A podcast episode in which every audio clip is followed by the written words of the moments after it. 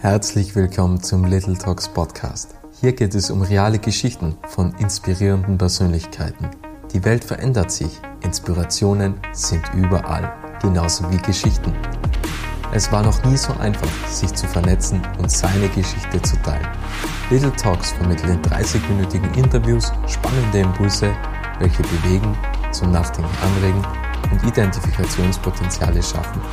Das ist Little Talks. Mein Name ist Robert Bacher und mein heutiger Gast ist Isabel Fries und sie ist Kommunikationsexpertin in den Bereichen Politik und Medien und sie wurde sogar im Juli 2021 vom PR-Report in die Liste 30 unter 30 gewählt. Darüber hinaus weiß Isabel auch sehr, sehr viel im Bereich von zukünftigen Technologien und sie ist auch Rednerin und Expertin zu den Themen Zukunft der Bildung und künftige Fähigkeiten und hatte die Ehre, bei zahlreichen Veranstaltungen mit renommierten ExpertInnen zu arbeiten und zu diskutieren. Und ich freue mich jetzt auf ein spannendes Gespräch mit Isabel Fries. Hallo Isabel.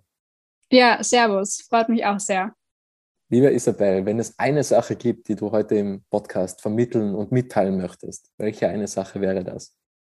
Ja, also ich plädiere dafür, dass wir viel menschlicher äh, mit der Gesellschaft, mit uns selbst äh, umgehen sollten, also auch im Bildungsbereich. Ähm, so die Future Skills werden eben digitale Fähigkeiten und menschliche Fähigkeiten sein und das muss man eben kombinieren. Also quasi sollte man digital denken, aber menschlich handeln. Ähm, und das finde ich, sollte man so über den Tag hinweg einfach jeden Tag mitnehmen. Was wäre jetzt so ein passendes Beispiel dafür? Menschlich handeln, digital denken? Ähm, also zum Beispiel, man hat ja relativ viel Mensch-Maschinen-Interaktionen. Äh, viele haben Angst vor KIs, äh, Robotik etc. Und ich finde, man sollte sich aber davon nicht verschließen. Ähm, also zum Beispiel in der Medizin hat man schon sehr, sehr viele äh, Möglichkeiten, in denen man eben Mensch und Maschine viel, viel besser äh, Diagnosen erstellen können. Also vor allem eine KI kann, kann oft bessere und genauere Diagnosen erstellen, ähm, aber trotzdem braucht man einen Arzt, äh, der einem quasi Diagnose übermittelt äh, auf eine sehr menschliche Art und Weise. Und das kann zum Beispiel eine Robotik überhaupt nicht, weil sie eben nicht die Empathie, die emotionale Intelligenz haben. Und da ist dann ja auch die Möglichkeiten für uns Menschen, dass wir äh, uns viel, viel mehr auf unsere Fähigkeiten auch verlassen, vertrauen, äh, die uns, glaube ich, so in den letzten, also vielleicht durch die Pandemie gar nicht so abhanden gekommen sind, aber davor, äh, glaube ich, hat man viel, viel mehr äh, ja schon digitaler gedacht und gar nicht mehr so dieses menschliche, diese menschliche Wärme ausgestrahlt. Und ich glaube, das kann jeder ähm, ja vom, vom Arzt äh, über natürlich äh, in jeden, jeden möglichen Leadership-Position mitnehmen, dass man viel menschlicher ähm, handelt und ähm, aber trotzdem nicht vergisst, dass man natürlich auch das ganze Digitale bedenken muss, was uns ja auch täglich ähm, begreift. Also wie gesagt, das Arztbeispiel, glaube ich, ja, ist ganz gutes, wo eben Mensch und Maschine schon sehr erfolgreich zusammenarbeiten ähm, und man quasi auch eine gute Aufgabentrennung hat. Denkst du nicht, dass es irgendwann sogar möglich sein wird, dass die KI diese Empathie übernimmt? Also das ist sowas, was ich sehr äh, in Frage stelle. Äh, ich habe dazu in Cambridge, ich war an der University of Cambridge, habe da meine Masterthesis zugeschrieben, äh, war dort am Institut für Manufacturing. Ich komme überhaupt nicht aus dem Ingenieursbereich, komme aus dem Social Science äh, Management Bereich und ähm, und Empathie ist relativ schwer zu trainieren. Also äh, man hat ja gewisse Prozesse im Kopf, die dann abgehen äh, oder auch im Körper und man muss ja eine KI trainieren, also kodieren. Äh, und Empathie, ähm, ja, die muss man sich als Mensch hart antrainieren, aber man weiß immer noch nicht genau, äh, wie das eigentlich vonstatten geht. Äh, natürlich gibt es da ganz viele Trainings, ähm, aber auch zum Beispiel Intuition ist bis heute äh, wissenschaftlich nicht so erforscht, was eigentlich in unserem Kopf vorgeht. Äh, und dementsprechend kann Intuition, kann man quasi in der Maschine Stand heute äh, nicht vermitteln. Und das ist halt was, was, was der Mensch aber hat. Also wir müssen uns immer fragen, was unterscheidet uns auch von den Maschinen, weil wir wollen ja nicht so werden wie Maschinen, äh, sondern wir müssen eigentlich äh, unser menschliches Handeln viel, viel mehr ausprägen noch und äh, da wieder gerade zurück auf den Anfang der Menschheit gehen, was man da eigentlich unsere Fähigkeiten. Ähm, und klar kann man vielleicht eine Maschine, kann man Emotionen antrainieren, ähm, aber ich finde es sehr ehrlich gesagt äh, fremdel, fremdel ich da ein bisschen mit, äh, wenn ich einen Roboter vor mir sehe, der irgendwie jetzt ein Gesicht hat. Die Gesichtszüge kann man ja schon relativ stark auch nachmachen. Ähm, aber ich, ähm, ja, finde diese Wärme, dieser Herzschlag, äh, die Menschen auszeichnen, dieses Leuchten in den Augen, ähm, so das ist was, was eine Maschine, eine Robotik äh, nicht kann. Aber wie ist es jetzt zum Beispiel, wie schätzt du das jetzt beim Thema Kreativität beispielsweise ein? Weil es gibt ja schon den einen oder anderen Versuch, zum Beispiel von Agenturen, dass sie so einen Roboter zum Beispiel erstellt haben und der ist dann mit unendlich vielen Werbespots einfach gefüttert worden und der hat dann ein Briefing bekommen und muss halt einen Werbespot quasi ausarbeiten. Und es gibt auch, es hat auch, glaube ich, in Russland war die Agentur, wo der erfolgreichste Logodesigner sozusagen eine KI war. Ja, also es gibt da schon zum Beispiel in Kreativität, gibt es gewisse Beispiele, und das hat ja auch immer sehr, sehr unwahrscheinlich geklungen, dass etwas, das Wunder der Kreativität kann ja auch beinahe niemand erklären, dass das dann trotzdem irgendwie möglich ist, oder?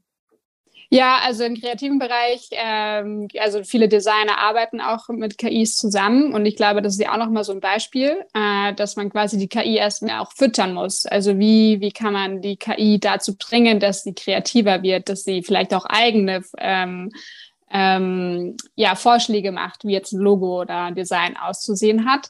Ähm, aber auch da ist auch wieder so ein Limit einfach gesetzt, dadurch, dass man eben ja die KI erstmal füttern muss und, und wir quasi der KI alles geben, was wir quasi bisher wissen und dann wird es quasi so ein bisschen äh, weiter trainiert. Ähm, das ist ja auch zum Beispiel, wenn man ähm, äh, das Spiel Go nimmt. Weiß nicht, ob du das kennst. Ähm, ich weiß gar nicht genau, in welchem Jahr das jetzt war, aber das ist, ähm, wurde von Google DeepMind äh, quasi entwickelt, dass sie den besten Schachspieler der Welt oder Weltmeister schlagen wollen, quasi mit einer KI.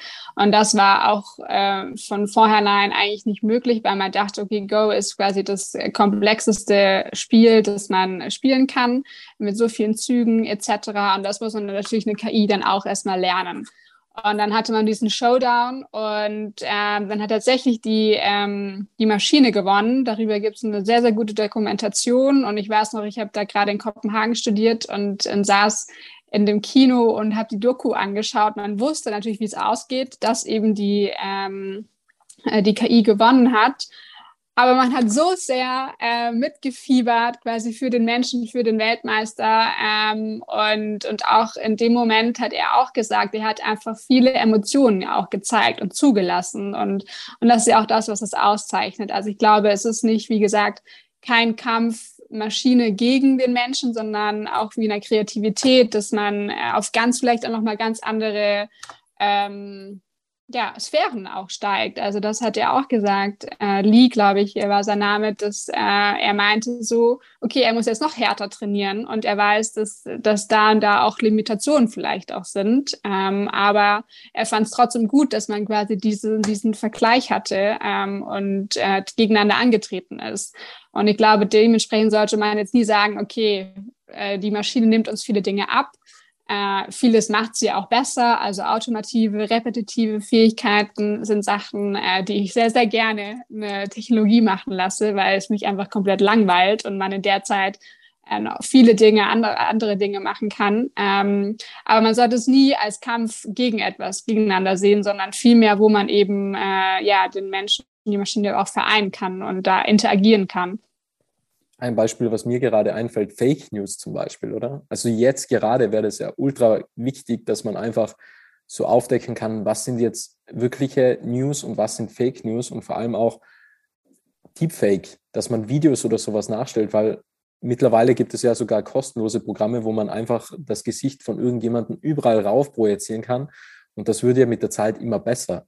Das heißt, wir müssen ja eigentlich dagegen irgendwie arbeiten und dadurch, dass wir das als Mensch nicht können, müssen wir einfach auf die ja, sagen wir mal, Expertise der künstlichen Intelligenz zurückgreifen, weil ansonsten äh, leben wir ja quasi in einer, in einer riesengroßen Bubble, wo jeder irgendwie so ein Heinz-Christian Strache-Video ohne Problem mit dir zum Beispiel nachstellen könnte. Äh, oh Gott, nein, ich stehe nicht zur Verfügung. ja, ich will dir jetzt niemanden auf ähm, blöde Ideen bringen, aber sozusagen brauchen wir dann die KI, um festzustellen, okay, ist das jetzt tatsächlich passiert oder nicht, oder? Äh, ja, auf jeden Fall. Und ich glaube, das ist eben auch ein gutes Beispiel, ähm, wo es quasi auch, wie gesagt, ein gutes Beispiel ist, dass wir eine KI haben und, und dass sie uns auch helfen kann. Und äh, vor allem, dass man aber auch, wir sind jetzt, glaube ich, noch so in einem Zeitalter, wo wir selbst noch quasi bestimmen können, wie weit auch eine KI gehen kann. Also auch ethisch gesehen gibt es da ja auch sehr viele Limitationen, auch moralische Bedenken und, und natürlich auch äh, von Daten getrieben. Ähm, aber ich glaube, wir können das noch, wir haben es jetzt selbst noch in der Hand, wie wir quasi mit einer KI umgehen wollen und wie wir sie quasi in, in unseren menschlichen Alltag integrieren. Ähm, und wenn wir das quasi noch in der Hand haben, glaube ich, kann man da auch relativ gut das auch steuern. Ähm, und wie gesagt, Deepfakes, Fake News ist, ist glaube ich, was, was äh, ja auch durch die Pandemie, aber ähm, auch jetzt mehr und mehr durch die Digitalisierung eben ähm, ja auch eine Bedrohung werden kann äh, für unsere Demokratie, aber auch äh, für ganz alltägliche Prozesse. Und dementsprechend muss man da schon sehr hart auch vorgehen, ja. Denkst du, dass man die Pandemie mittels KI besser eindämmen hätte können? Also ich weiß, ich weiß jetzt nicht, ob KI zum Einsatz gekommen ist, aber ich habe mir so mal zwischenzeitlich die Frage gestellt, ob nicht mit KI, dass, dass einfach dieses, dieses Verfahren oder dass die Weiterentwicklung des Virus, dass das einfach durch die KI einfach besser verständlich gewesen wäre und dass man dann die Pandemie besser eindämmen hätte können, weil einfach viel besser nachvollziehbar ist, okay, wie verteilt sich das Virus und so weiter. Also wie denkst du darüber? Also ich glaube, dass ähm, wir schon relativ früh wussten, dass das Virus äh, tödlich ist. Äh, also das haben wir, glaube ich, relativ schnell herausgefunden und haben dementsprechend auch gehandelt. Also wenn man ja quasi äh, in den März 2020 zurückblickt äh, oder schon Mitte Februar, also zumindest in Europa, ähm, gab es ja von einem auf den anderen Tag komplette Kontaktbeschränkungen, Lockdown, äh, Grenzen wurden zugemacht, also Deutschland, Österreich. Ähm, und dementsprechend hat man das, glaube ich, aus menschlicher Sicht schon relativ gut fassen können. Und ähm, aber natürlich, also ich kann es jetzt nicht sagen, das ist eine hätte-wenn-Frage, aber ähm, ich glaube, eine KI hätte vielleicht gewisserweise zum Beispiel Apps oder so eventuell schneller äh, hinbekommen ähm, und, und vielleicht auch äh, fälschungssicherer gemacht. Also wir sind jetzt ja auch gerade mit den Impfpässen oder Testzertifikaten, dass ja schon auch viele denken, äh, dass sie da einfach äh, Sachen fälschen können und vielleicht kann eine KI dagegen äh, das besser machen. Äh, aber das kann ich jetzt nicht einschätzen. Ähm,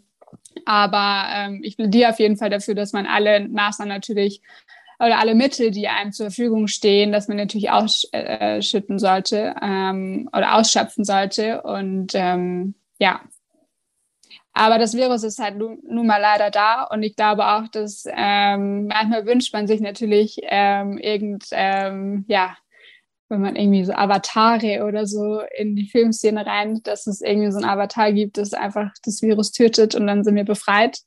Ähm, und wir haben jetzt eben den Kampf schon seit über zwei Jahren und ich glaube, die müssen wir uns halt einfach stellen. Und äh, aber da merkt man halt einfach auch wieder, wie ja, was einfach im Leben auch zählt, dass es die Gesundheit und die Solidarität der Gesellschaft ist und dass man da auch mit seinen menschlichen Ressourcen auch immer ähm, ja sehr gut umgehen muss. Also das ist ja auch so was, dass man, dass es einfach nicht Gott gegeben ist, dass man quasi ein Leben lang äh, verschont bleibt, sondern dass man jeden Tag äh, sich auch wieder immer selbst überprüfen muss und ähm, und aber dass das Wichtigste die Gesundheit ist. Ja, und vor allem, wie wenig Macht wir Menschen eigentlich haben, oder? Also wir stellen uns ja immer als, als ultramächtig dar. Dann kommt ein Virus und dann ist die Macht irgendwie nicht mehr so da, sozusagen. Also wie schnell das gehen kann und wie klein wir eigentlich sind. Ähm, also das habe ich festgestellt. Und ja, auch das Thema Dankbarkeit oder wo wir wieder beim Thema Menschlichkeit sind. Also ja. wenn man jetzt isoliert ist, heißt das ja nicht, dass man alleine sein muss. Also da geben uns ja viele digitale Tools die Möglichkeit, immer zu kommunizieren. Und ich dachte mir, okay, es, es, es hat auch während dieser Zeit einfach sehr, sehr viele Situationen gegeben, wo man auch das Positive hat erkennen können. Man konnte allein einfach durch Innsbruck spazieren, mehr oder weniger. Und, und äh, da konnte man durch die Straßen spazieren und singen. Und es hat niemand hat das mitbekommen, weil man einfach alleine war.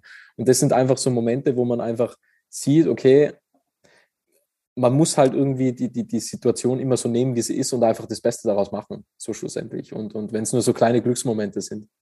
Ja, also ich sage auch immer, also mental gesehen, glaube ich, äh, muss man sich immer so programmieren, ähm, dass man, oder ich stehe jetzt jeden Tag, also eigentlich schon mein ganzes Leben, weil ich weiß, ich habe es nicht nur durch die Pandemie gelernt, dass Gesundheit das Allerwichtigste ist, sondern das ist eigentlich, äh, ja, seitdem ich lebe quasi, äh, ist es für mich für was, was ich sehr, sehr dankbar bin, weil, wie gesagt, ähm, es da sehr viele Schicksalsschläge gibt. Und wenn man jeden Morgen äh, mit einem äh, Dach über dem Kopf aufwächst, äh, sich keine Gedanken darüber machen muss, äh, was quasi, äh, was man zur Seite legen muss im Einkaufswagen. Also meine Oma hat immer gesagt, äh, sobald man sich gar keine Gedanken mehr darüber machen muss und einfach den äh, Einkaufswagen Vollmarkt packen kann, ist man eigentlich schon der glücklichste Mensch der Welt, weil man ja einfach ähm, was zu essen hat ähm, und, und natürlich auch gesund ist. Und das haben, glaube ich, viele auch vergessen, äh, dass man äh, auch in so einem Hamsterrad oft ist und sich gar nicht mehr um sich, um sich selbst kümmert.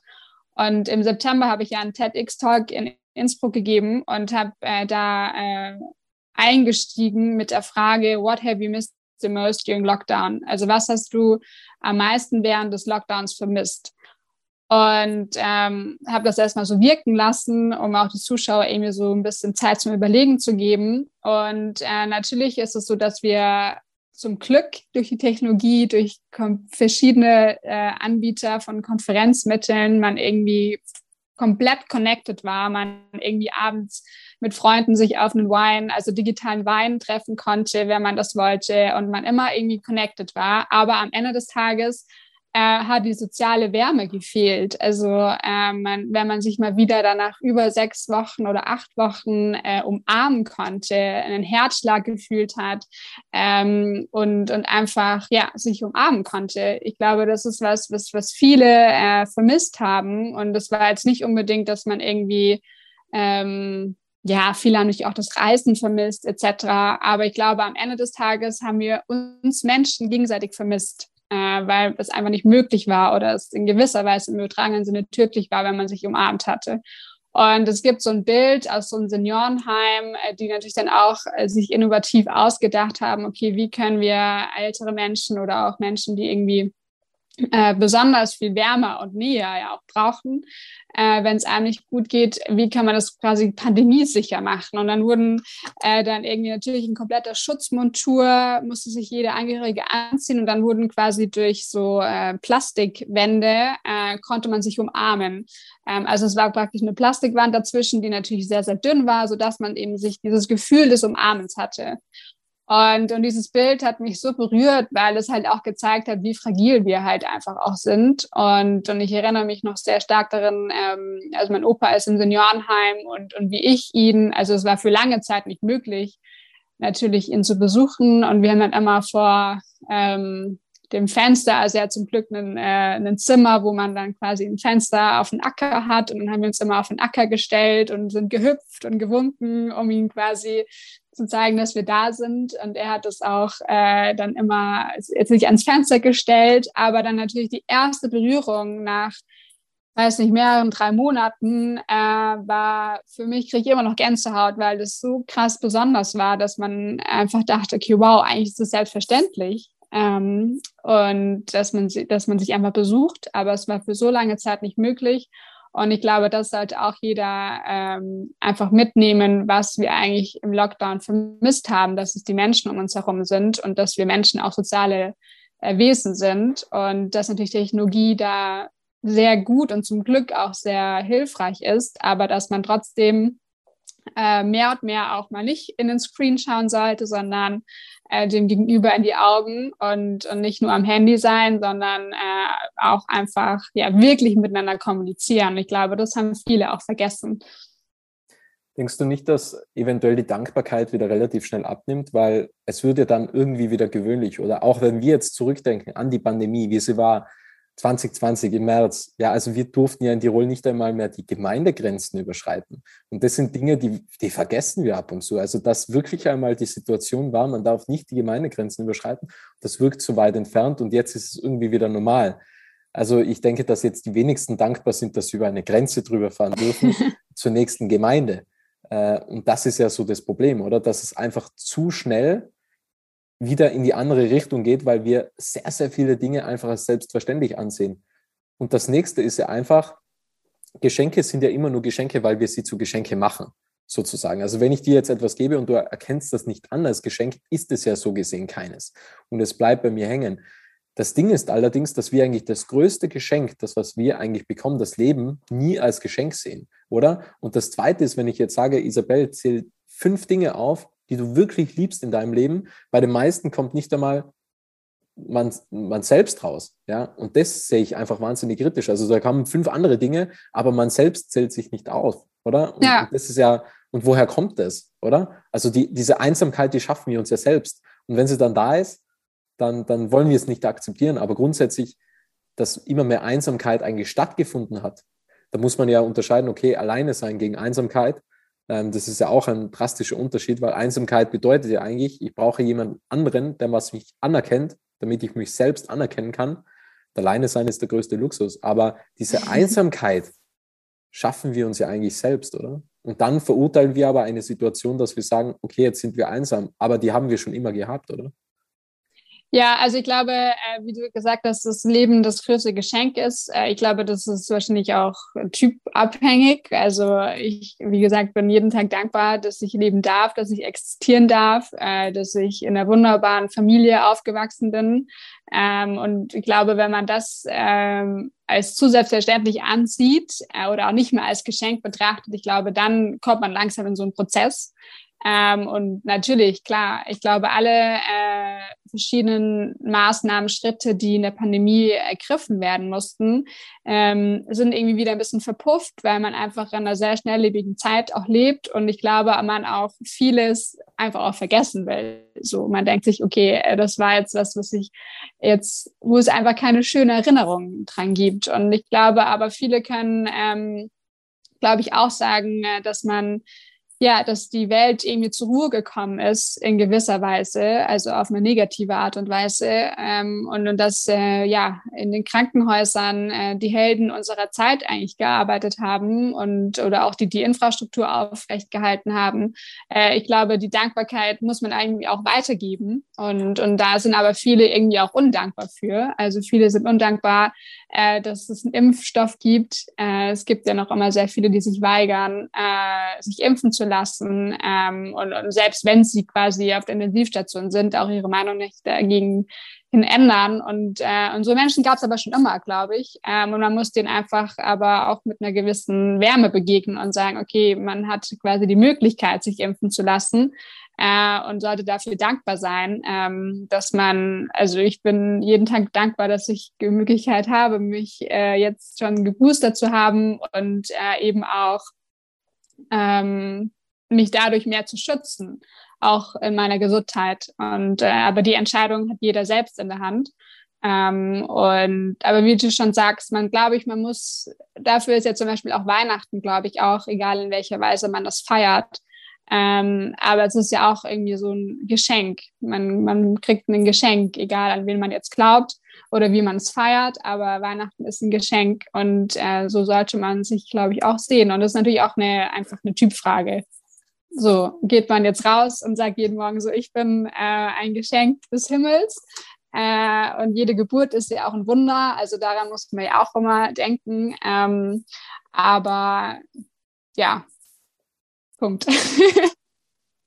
ja, ich finde das schon spannend. Also, ich will jetzt nicht auf die Impfthematik eingehen, aber das ist ja auch wieder irgendetwas, oder? Also, so mit, mit umgekehrter Psychologie.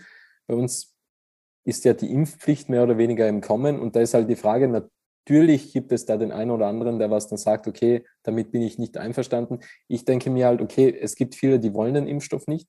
Umgekehrt, was wäre jetzt, wenn man einfach sagt, okay, nur die Politiker die Top-Manager und Unternehmer und ein ausgewählter Kreis bekommen den Impfstoff. Dann passt es ja auch nicht. Also dann stehen wir auch auf der Straße und sagen, warum bekommen wir keinen Impfstoff? Und so bekommen wir den Impfstoff und sagen, ich will den Impfstoff nicht. Also der, der Kreis, das kann man ja quasi nie aufheben. Und ich, ich habe es halt immer so verglichen, weil es ja oft einmal geheißen hat, okay, sehr unsicher, weil sehr schnell etwas entwickelt worden ist. Natürlich werden schnell Dinge entwickelt und das ist auch unsere Zeit. Und ich habe mir immer gedacht, okay, vielleicht will man sich gar nicht eingestehen, dass man in einem Jahr oder eineinhalb Jahre einen Impfstoff entwickeln kann, weil da müsste man sich ja selbst eingestehen, ich kann in einem Jahr auch viel, viel mehr schaffen, als wie ich aktuell mache, oder? Wenn ich nur meinen Fokus kanalisiere und auf eine Sache setze, oder? Ja, also nur noch, um ganz kurz das äh, Thema abzuschließen. Also ich glaube, es ist äh, für uns alle das größte Geschenk gewesen letztes Jahr. Also letztes Jahr um Weihnachten herum äh, haben äh, wir gab es die ersten Leute, die sich impfen haben lassen. Und ich glaube, dass es äh, das größte Geschenk für uns alle ist, dass wir diesen Impfstoff haben und dass man das auch so sehen muss. Und ähm, aber das natürlich auch geholfen hat, dadurch, dass man ähm, ja auch Technologie hat und dass man sich immer weiterentwickelt und immer sieht, okay, äh, wo gibt es neue Möglichkeiten, um jetzt auch irgendwie die Impfstoffe anzupassen etc. Ähm, und du hast recht, ich glaube, wir sind alle ähm, in diesen Pandemiezeiten über uns selbst hinausgewachsen. Also jeder, äh, sei es jetzt einfach Eltern, die daheim Homeschooling machen mussten, plus Homeoffice, ähm, seien es äh, die Pfleger, die Krankenschwestern, ähm, Ärzte, ähm, aber auch, auch ganz viele andere Menschen. Also jeder hat irgendwie äh, einen Teil dazu beigetragen, dass wir einfach durch die verschiedenen Wellen äh, gut ähm, rausgekommen sind. Und jeder hat sich in gewisser Weise eingeschränkt, äh, um quasi andere zu schützen. Und ich glaube, ähm, da sollte jeder auch mal wieder nochmal so einen Schritt zurückgehen und sagen, okay, wie war das eigentlich im März? Oder war jeder solidarisch? Ähm, und ähm, ja, und ich glaube, ähm, also so gehe ich sowieso an mein Leben ran, das alles ist immer möglich. Also ähm, und natürlich braucht man einen Fokus, man braucht ein Ziel äh, vor Augen, das sollte klar definiert sein, nicht irgendeine Phrase, sondern klar definiert sein. Ähm, und dementsprechend, glaube ich, kann jeder alles schaffen, wenn er nur daran glaubt und das will. Ethik und ewiges Leben. Gehen wir nochmals zurück zur KI.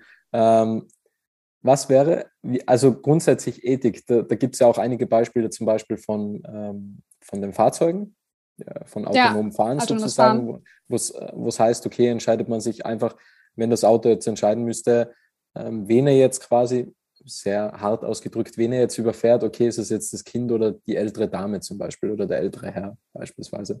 Ähm, wie schafft man das? Also wer, wer legt die Ethik fest? Wer macht es? Ähm, genau, also nochmal das Thema, weil du vorhin gesagt hattest, äh, KI ist quasi uneinvorgenommen. Äh, da würde ich quasi, oder ich glaube, unserem Vorgespräch war das, äh, dass ähm, es trotzdem auch Bias gibt. Also ähm, du brauchst ja jemanden, der quasi eine KI kodiert oder ihr was beibringt.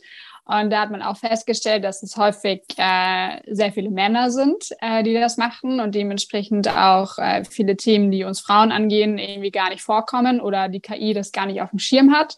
Äh, und ich glaube, da muss man eben auch da schon rangehen, dass man sagt, okay, auch äh, die ähm, die die KI praktisch ähm, trainieren, codieren.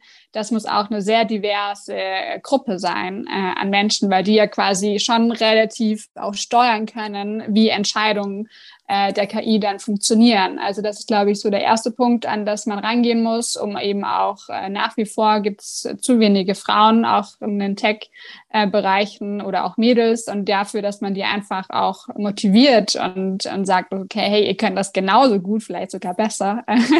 ähm, aber um deine Ausgangsfrage zurückzukommen, das ist ja was, was man eben nicht abschließend klären kann. So wer ist denn quasi dafür verantwortlich? Ist es derjenige, ähm, der ähm, eben das so kodiert hat? Äh, ist es derjenige, der quasi das Auto trainiert hat, damit es autonom fahren kann oder eingestellt hat? Äh, sind es andere Einflüsse? Das ist ja auch immer so was, dass, äh, dass man manchmal gar nicht erklären kann, äh, warum jetzt ähm, das Fahrzeug, äh, das autonome Fahrzeug so praktisch gefahren ist oder quasi den, äh, den Gegenstand nicht gesehen hat. Ähm, und dementsprechend glaube ich, ja, ist es eben auch Vertrauen. Und das ist ja auch so was, äh, wenn man im normalen Straßenverkehr unterwegs ist, vertraut man auch den anderen, ähm, dass sie jetzt nicht in meinen Wagen hineinfahren, sondern sich an die Regeln halten und ähm, ja, und dementsprechend ähm, ist es ja auch so eine Vertrauenssache.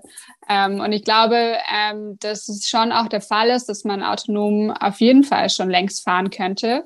Ähm, aber ich glaube, man muss die Menschen da auch irgendwie so quasi an die Hand nehmen. Also es ist genauso wie auch in der Medizin gibt es auch schon vieles, wo man wo Operationen quasi nur durch äh, Maschinen oder Robotik durchgeführt, äh, durchgeführt werden könnten, aber man es eben noch nicht macht oder auch vielleicht nie machen wird, weil sich ein Mensch nicht einfach unter das Messer legen will, ähm, wenn die Robotik da irgendwie rumhandelt, äh, sondern man irgendwie dann doch mehr Vertrauen in den Menschen hat. Ähm, und das ist eben auch wieder so ein Beispiel, diese Mensch-Maschinen-Interaktion. Also auch autonomes Fahren ist ja auch beides. Ähm, und ich glaube, da muss man einfach schauen, äh, wie die ethischen äh, Maßstäbe da auch sind und wie man sich ähm, dahingegen dann auch ähm, programmiert, ja. Aber wann lernen wir loszulassen? Also wann könnten wir jetzt zum Beispiel eine Operation des Roboters zulassen? Was müsste da gesellschaftlich passieren, dass wir sagen, okay, ich vertraue dem Ganzen jetzt, weil äh, ansonsten leben wir immer quasi so weiter, oder? Und im Endeffekt, wir alle wissen ja, dass wir Fehler machen. So, wir leiden voll, unter Konzentrationsschwäche, das wird sogar immer schlechter. Also die, ja. die Aufmerksamkeitsfähigkeit, die nimmt weiterhin ab. Und das sind halt alles Faktoren, was jetzt gerade eine Operation nicht gerade erleichtern sagen wir einmal so. Und beim Roboter hat man ja schon eine sehr, sehr, eine große Sicherheit, dass der nicht unter Koffeinmangel leidet und nicht unter Energiemangel leidet, äh, solange er Strom hat, mehr oder weniger. Ähm, von dem her ist es ja, allein diese Ausgangslage ist ja schon sicherer, sozusagen. Ja, ja. Äh, auf jeden Fall. Also ich glaube, loslassen an sich ähm, oder ich glaube, wir müssen an sich viel, viel mehr ins digitale Mindset kommen. Also ähm, ich habe in Kopenhagen für meinen Master studiert und da war, was Digitalisierung angeht, ähm, wobei man viele jetzt auch spotten würden, okay, äh, um einfach einen Online-Kurs zu machen, ist jetzt keine Digitalisierung. Aber ich habe äh, schon lange, also ich habe dort 2017, äh, 2018 studiert und da war es ganz normal, dass wir Online-Vorlesungen hatten. Also die Skandinavier sind jetzt, wenn man im europäischen vergleicht, einfach schon ein bisschen weiter. Also um das jetzt mal eine ganze, also ich mache jetzt einen großen Bogen. Ähm, und, und die sind da, gehen da relativ locker mit um. Also du konntest damals schon auch viel, viel mehr mit Karten zahlen als jetzt bei mir in Deutschland.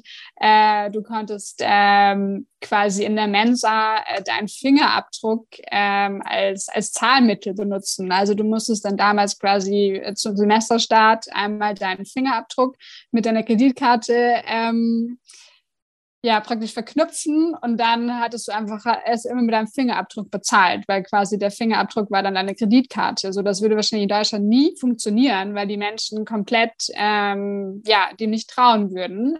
Ähm, und, und ich glaube, das ist so ein Prozess, der halt immer, immer schneller auch gehen muss, äh, weil man natürlich dann schon auch in der Welt leicht abgehängt wird, wenn man eben dieses Pensum oder dieses digitale Pensum nicht, ähm, nicht auf einen Nenner kommt. Ähm, aber ich glaube auch, dass, dass, durch die Pandemie vielen auch vor Augen geführt wurde, wie, ähm, wie wichtig es auch ist, dass man digitaler ist, dass man digitaler denkt. Also es gibt ja so viele Unternehmen, die von Tag, von einem Tag auf den anderen sich quasi durchweg digitalisieren mussten oder durchs Homeoffice an sich. Und wie gesagt, viele würden jetzt wieder sagen, dass das keine Digitalisierung, dass man einfach eine Zoom-Konferenz macht, aber für viele ist das eben auch die Digitalisierung. Also das muss man eben auch die Realität ähm, in die Realität betrachten. Und ähm, ich glaube, je mehr wir solche Prozesse haben und, und auch sagen, ähm, ja, also je mehr man auch mit dieser Digitalisierung eben in, in, in Bezug kommt oder auch mit KI. Also wie gesagt, viele haben einfach äh, Angst äh, vor einer Robotik oder haben Angst, ihre Jobs zu verlieren, wenn quasi eine KI dann durchgreift.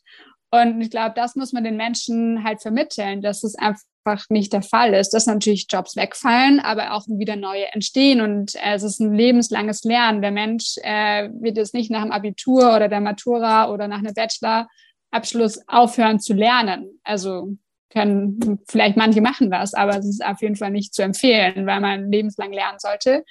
Und ich glaube, durch solche Prozesse, auch in der Schule, sollte man auch da schon die Kinder mit dran nehmen, äh, dass sie einfach ein digitales Mindset schon entwickeln, also eben auch ähm, auf die Gefahren auch hinzuweisen. Ähm, und ich glaube, wenn man solche Prozesse hat, wird es dann langsam in der Gesellschaft, dass man loslassen kann und auch eine, äh, eine Technologie vielleicht vertraut. Äh, man muss natürlich auch einmal differenzieren. Also wir haben ja heutzutage schon so viele, also nimmt man nur das Handy. Also das Handy ist ja quasi für viele ähm, ja, das Überlebenselixier. Äh, also die haben so viele Daten auf diesem Handy drauf, äh, alles gespeichert. Wenn das quasi wegkommt, sind, fühlen sich viele irgendwie äh, ausgeraubt und äh, dementsprechend sind wir auch schon relativ abhängig davon. Aber viele wollen das irgendwie nicht begreifen und, und sagen dann trotzdem so, nee, was interessiert mich das? Und ich glaube, da ist es auch so ein Bildungsauftrag, ähm, dass man einfach ähm, das viel, viel mehr vermittelt. Was, also es gibt so in Finnland äh, gab es so einen Kurs, ähm, mit AI, wo praktisch jeder Bürger so einen äh, Anfängerkurs machen konnte ähm, und wo dann quasi die Basics von KI vermittelt wurden oder auch zum Beispiel Programmieren ist, ist was, glaube ich, eine Sprache, ist auch eine Sprache, sollte genauso gelehrt werden in der Schule wie Spanisch, Französisch oder sonstiges. Also von daher, ähm, ja, glaube ich, muss man da die Gesellschaft einfach an die Hand nehmen und ihnen auch zeigen, wie gut das ist. Ich würde gern bei der Wirtschaft einhaken. Und zwar, ich würde da jetzt einfach mal Bruce Lee zitieren, der was immer gesagt hat, sei wie Wasser. Weil Wasser, wenn du Wasser in die Flasche gießt, ist es die Flasche. Und wenn du Wasser in die Tasse gießt, ist es die Tasse. Und so ist auch die Wirtschaft. Die wird sich immer an die Gegebenheiten anpassen. Anpassen, ja. Und, und dann kommt man, dann ist es ja, man kommt sowieso nicht aus. Also die Wirtschaft muss sich so gesehen ja immer anpassen und wird sich auch immer anpassen. Von dem her würde ich da wenig Angst haben. Man darf ja nie vergessen, in Kinosälen hat es früher Chore, Chöre gegeben, die was gesungen haben zum Film, ähm, weil Stummfilme waren. Also auch die haben dann später wieder einen Job gefunden. Ähm, ich würde jetzt noch gern übergehen in den, in den Bildungsbereich, weil ähm, ich bin ja auch ein Gerne. kleiner Bildungsfan, so mehr oder weniger. Und ich stelle mich ja auch äh, sehr auf die Frage, was die Bildung in Zukunft ausmachen würde. Und ich bin immer noch der Meinung, dass wir teilweise einfach die falschen Dinge lernen. Du sagst zum Beispiel, man ja. muss Programmieren lernen. Ich sage zum Beispiel, wir müssten Kommunikation lernen, wie man Freunde gewinnt. Von Dale Carnegie zum Beispiel muss eine Pflichtlektüre werden. Das ist so ein altes Buch und das ist immer noch so wichtig, einfach wie kommuniziert man, wie gewinnt man Freunde, wie behält man Freunde. Was lehrt uns die Geschichte? Nicht nur Geschichte, sondern was lehrt uns denn die ganze Geschichte? Oder, okay, nicht nur Biologie, wie ist der Körper aufgebaut und so, sondern wie führt man ein gesundes Leben? Und also ich finde das einfach extrem wichtig, aber du bist ja die Expertin für die Zukunft der Bildung. Was sagst du? Ja, also ich stimme dir zu. Ich glaube, es gibt ganz viele Bereiche, die wichtig sind. Äh, und das ist, glaube ich, auch, was die Zukunft der Bildung ausmacht. Also auf der ersten, auf der einen Seite ist es natürlich, ähm, dass man sich die Frage stellen soll oder kann, was sind eigentlich Future Skills? Also welche Fähigkeiten der Zukunft werden wichtig? Und so, glaube ich, muss sich eben das Bildungssystem auch erneuern. Äh, also wir haben eigentlich äh, noch sehr alte Curricula, äh, die nicht up-to-date sind. Und ich glaube, da muss sich ähm, ja jede Regierung, jedes Kultusministerium auch die Frage stellen, so sind wir da eigentlich noch ähm, ja im Rennen, äh, was das angeht oder aktuell. Äh, also wir haben die Future Skills, die äh, tun sich quasi aufteilen einmal in digitale Fähigkeiten und einmal in menschliche Fähigkeiten. Und äh, es gibt ähm, ganz viele Studien, ich habe das auch in meiner Masterarbeit untersucht, ähm, dahingegen, okay, was sind eigentlich die menschlichen Fähigkeiten, ähm, die man vielleicht mehr und mehr im Leben braucht, äh, weil am Ende des Tages natürlich die ähm, Robotik äh, oder KI viele Fähig also viele Tasks eben auch übernehmen können. Und äh, wie du schon sagst, eine Kommunikation ist extrem wichtig. Wir haben es gelernt, auch durch, durch, die Pandemie, äh, dass Kommunikation war eigentlich durch und durch. Also und Kommunikation ist was, was man in der Schule ähm, eigentlich relativ selten lernt, äh, weil man quasi nur zu, also man hört, man lernt das Zuhören eines Lehrers, was auch sehr wichtig ist, weil man auch zuhören können muss um andere zu verstehen, um Diskussionen zuzulassen. Aber ähm, man hat jetzt nicht so eine Interaktion in dem Sinne. Also wenn ich jetzt an meine eigene äh, Schule zumindest denke. Äh, in der Uni war das anders, aber da habe ich mir auch die, glaube ich, die passenden Universitäten ausgesucht, die quasi Zukunftsfähigkeiten auch lernen äh, und lehren. Ähm, also auf der einen Seite Kommunikation ist was, was äh, extrem wichtig ist. Kreativität ähm, in der Schule, oft sind Schulen graue Gebäude, ähm, in dem man sich gar nicht so richtig irgendwie ausleben lassen kann. Und, und ich vergleiche es eigentlich immer, dass man ähm, eigentlich Schule so sollte so sein, wie, wie man als Kind war. Man war neugierig, man hat andauernd Fragen gestellt, äh, damit die Eltern und das ganze Umfeld genervt, weil man so neugierig war und wissen wollte, warum das so ist. Äh, und ich glaube, so sollte man eben auch in der Schule sein äh, und viel, viel mehr ähm, auch den Freiraum lassen. Und das Schöne ist ja, dass jeder Mensch unterschiedlich ist, unterschiedliche Stärken hat und ähm, aber zum Beispiel die äh, Prüfungsformate äh, komplett falsch, also oft falsch ähm, sind für die Persönlichkeit oder die persönliche Weiterentwicklung. Also ich habe in meinem TEDx-Talk auch gesagt, Multiple-Choice-Prüfungen werden uns nicht aufs Leben vorbereiten. Äh, ist natürlich äh, das Einfachste, wenn man Multiple-Choice-Prüfungen anlegt, aber äh, viele äh, Persönlichkeiten können einfach nicht dieses sture auswendig lernen. Und dementsprechend vergleiche ich es wieder mit Kopenhagen, äh, wo ich verschiedene Prüfungsformate, also wo man auswählen konnte. Also auf der einen Seite waren vielleicht auch manche richtig gut in Multiple Choice. Auf der anderen Seite konnte man präsentieren, äh, Präsentationen als Prüfungsleistung nehmen. Äh, andere war irgendwie so ein Business Case, 24 Hours, 48 Stunden. Und in allen verschiedenen Prüfungsformaten oder auch zum Beispiel Team Spirit ist was, was wir auch nicht in der Schule eigentlich lernen. Es ist Ellenbogengesellschaft durch und durch. Du sitzt alleine an deinem Platz mit deinem Stift oder vielleicht jetzt sogar auch schon digital und, und beackerst quasi die Prüfung. Wenn man aber ins Arbeitsleben schaut, äh, ist, bist du eigentlich immer, musst immer im Team handeln. Und, und man weiß auch, dass diverse Teams bessere Ziele erreichen, äh, besseren Gewinn. Und dementsprechend sollte man in der Schule auch äh, schon irgendwie so ein bisschen Team Spirit auch fördern. Also das heißt auch mehr Teamaufgaben. Ähm, und auf der anderen Seite müssen aber auch die Lehrer ähm, noch eine bessere Ausbildung genießen. Also oft ist es auch so, ähm, ja, dass ähm, auch die Lehre, was die Lehre angeht, ähm, ja, mangelhaft ist, würde ich sagen. Und ähm, genau, also das sind, glaube ich, Punkte, an denen man ansetzen sollte. Und dann sollte man immer sich auch fragen, ähm, wie kann man eben aus Persönlichkeit oder aus Personen Persönlichkeiten formen. Also ja, das sollte sich jeder Lehrer ähm, ja, vorstellen und nicht nur so Dienst nach Vorschrift machen, weil Lehrer haben einen sehr, sehr hohen Wert eigentlich, also oder auch eine sehr hohe ähm, Aufgabe in ihrem Leben, ähm, weil ich glaube, jeder Mensch kann sagen, ähm, dieser Lehrer hat mich geprägt und dieser eher nicht. Und dementsprechend sollten auch die Lehrer da viel mehr besser mit umgehen. Ähm, und wenn du schon sagst, Kommunikation, äh, dann natürlich auch Empathie, emotionale Intelligenz sollte auch viel, viel mehr Gewicht haben im Unterricht ähm, und dann aber auch so dieses ganze kritische Denken, Problemlösung, um die Ecke denken, auch mal scheitern. Ähm, ich glaube, das ist auch immer noch so was, was in der Schule nicht gut angesehen wird, aber ich glaube, alleine durch Scheitern lernt man noch besser zu werden und nochmal vielleicht in eine andere Denkweise oder Richtung äh, zu denken. Äh, also das sollte auf jeden Fall auf dem Programm stehen. Und dann natürlich ähm, ganz wichtig ist das Menschliche einfach. Also, dass man, wie du schon sagst, dass man fürs Leben ähm, vorbereitet wird und man lernt wirklich viel Bullshit in der Schule und äh, ich glaube in der Universität kann man da dann auch mal irgendwie differenzieren, weil man sich vielleicht selbst aussucht, welche Richtung man vorhat, aber eigentlich weiß man zu wenig über sich selbst also äh, ich habe dementsprechend auch äh, mit ein paar Freunden Future Leaders Germany ins Leben gerufen.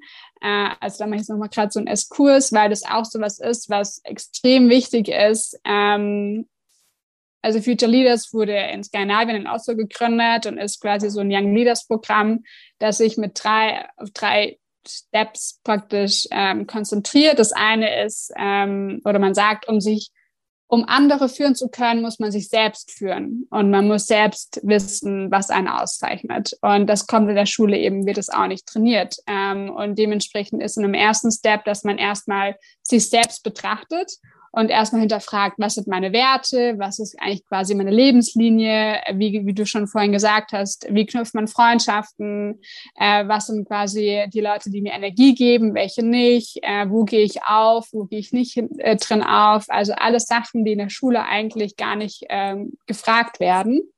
Äh, dann das zweite ist, wie ist man in Beziehung zu anderen? Also erstmal, um seine Beziehung überhaupt zu definieren.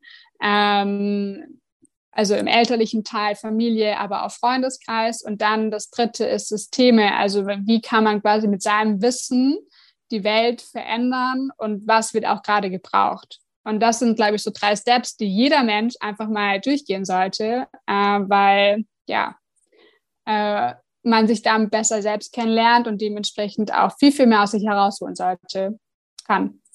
Ja, ich würde da gerne beim, beim Andreas Altmann vom MCI anknüpfen, der was sagt, wir meinen, wir machen Kindern oder Jugendlichen ein Geschenk, wenn wir ihnen die Steine vom Weg wegnehmen, aber die wollen sich ja selbst beweisen und vor allem ja. da merkt man ja erst, wenn man vor Aufgaben steht und in dem Wort deutsche Sprache sensationell, Aufgabe steckt das Wort Gabe drinnen. Ja. Man erlernt es ja und man kommt drauf, was will ich denn eigentlich? Und, und ich schließe auch an, an den äh, Dr. Manfred Hückel von der St. Kilden International School, der was sagt, man muss die Stärken fördern.